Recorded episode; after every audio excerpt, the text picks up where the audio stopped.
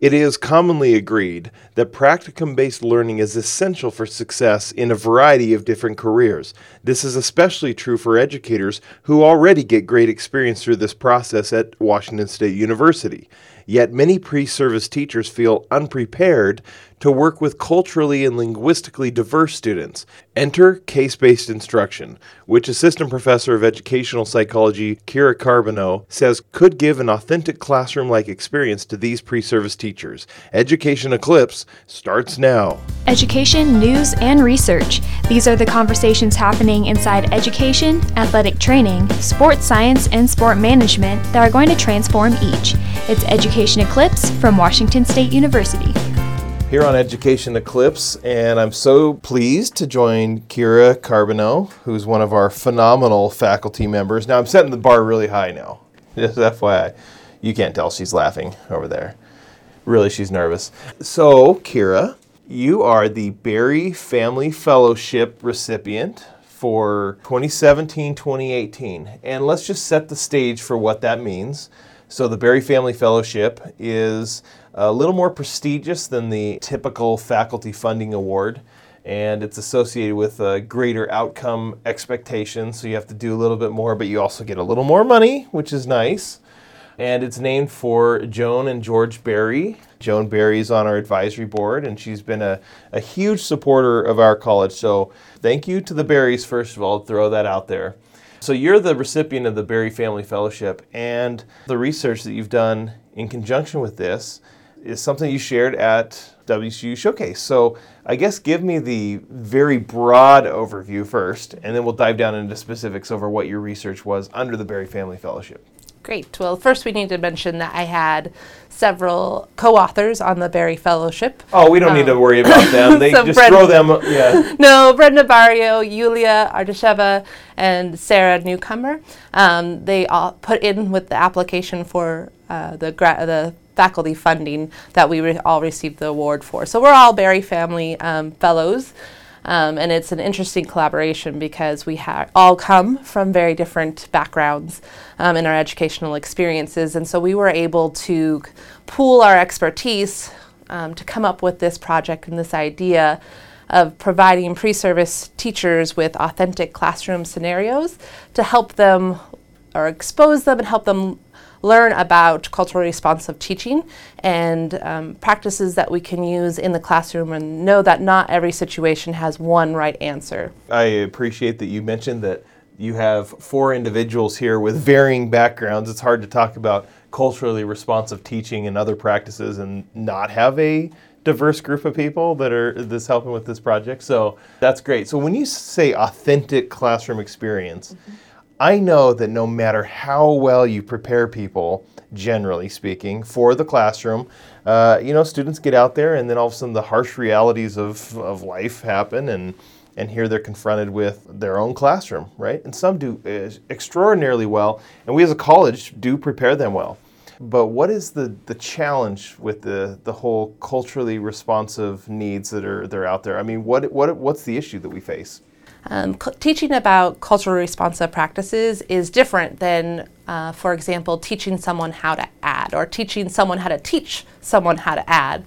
There's very concrete strategies that we can use um, to help young children learn how to add, but culturally responsive teaching requires um, us as educators of pre-service teachers to help them um, expose them um, to a belief system that might be completely foreign to them, to expose them to the idea that uh, what we set as expectations in the, the classroom uh, may need to shift or change um, depending on the students that we have in our classroom. And that shifting and changing isn't a bad thing, um, that these um, are actually helping every student succeed.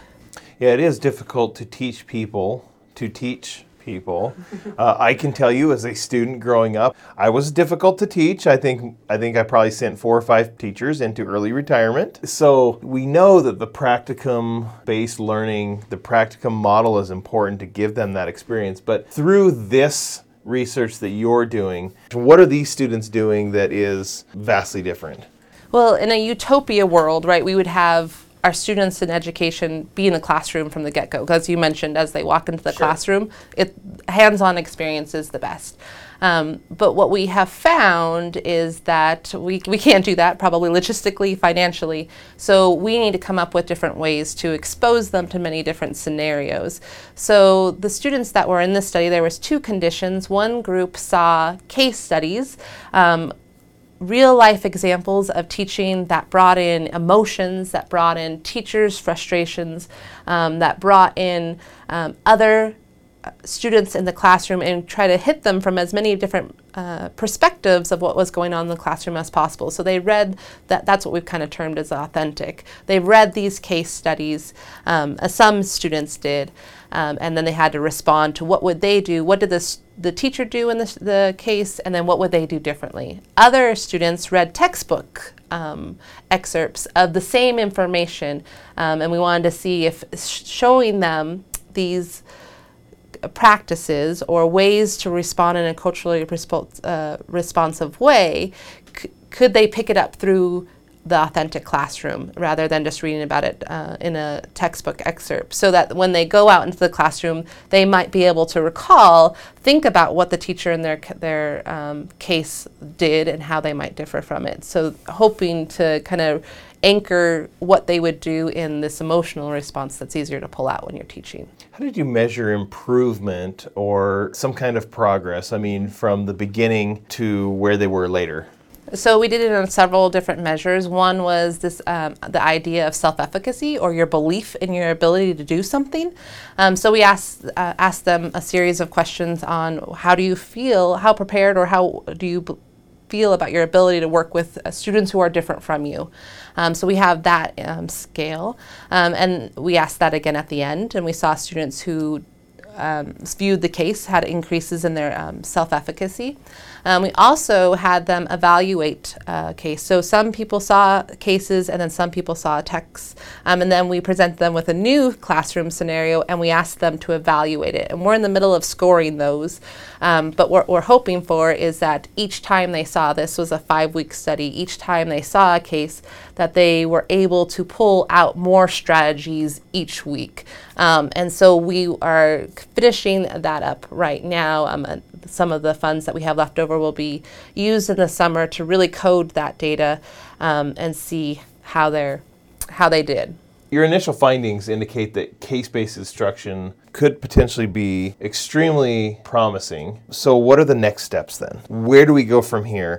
Um, we always like more money, but um, the next steps are really to find out what are the mechanisms behind the case that are working. So, a component that we have nested in this study is um, case based instruction isn't new to education. So, as I was being prepared to be a teacher, I learned from case studies. I had to write case studies. I had to look at one student and talk all about that student. But what we don't know is can we teach culturally responsive practices through this? So that was what this did.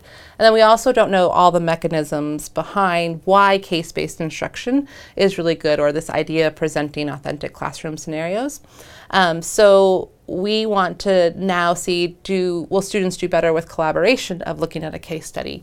Um, do they need expert teacher responses? Do they need to see a textbook and then a case? Um, so there's many new directions that we can go now that we know that this kind of um, textbook to case is better. Um, but how can we enhance that learning even more Just ask somebody who was in the classroom, you know, what was what was the hardest part of, about teaching? And I'm guessing that that's not what drove you to become a faculty member. You said, I just can't handle it anymore. These kids are Actually, that question is why I became a faculty member, um, because I most of my teaching is uh, in from Albuquerque, New Mexico, and I had uh, populations of students in my classroom that would leave um, to return to Mexico to go work the fields and then come back. So I had kind of this constant turnover, and what I realized is the strategies that I was um, taught during my um, education, uh, you know, undergraduate, didn't help me. I didn't know. Um, I was also taught to be colorblind. This is a phrase um, when I was going through my um, education undergraduate that I was told that you know you treat everybody equally, and at the heart of it, yeah, you treat everybody equally, but you know giving everybody the exact same instruction, giving everybody the exact same attention actually doesn't allow everyone to succeed. It's not culturally responsive. It's not culturally responsive, and it doesn't um, account for each individual in your classroom and what they might need to be successful. So um, I actually felt that I wasn't serving my students very well. So I went on to my master's thinking that I would go into leadership and leadership would be the, the route for me and I would be able to help that way. Um, I found that leadership was not my, my personality and, and didn't allow me to go back to how teaching how we should best teach students and so that led me to educational psychology the theory and the application of those theories to the classroom. And that's actually what my research agenda is is to, find what instructional strategies um, best promote student learning and to know that instructional strategies need to come from a culturally responsive background. I would hope that after all the research you're doing, it's actually also making you a better teacher, right? In in your classes. Absolutely. And so my statistics class that I teach, you know, knowing phrases that I use or the outcomes that I expect, um, they vary across many students. Um, so not that, that their expectation, expectations are lower, but the products that they sometimes turn in um, look vastly different. Cool. The College of Education has been a leader in culturally responsive teaching practices, diverse and equitable teaching, social justice. This is awesome. I really like the the thought that some of our pre-service teachers are going to get uh, a little more capacity so when they go out and start teaching they're they're going to be better equipped than than you were in Albuquerque, Yes. right? So my goal. That's your goal. That's and you're gonna it, it, it will be your success. So thank you so much, Kira, for for sitting down with me. Great, thank you. You've been listening to Education Eclipse, a College of Education podcast from Washington State University.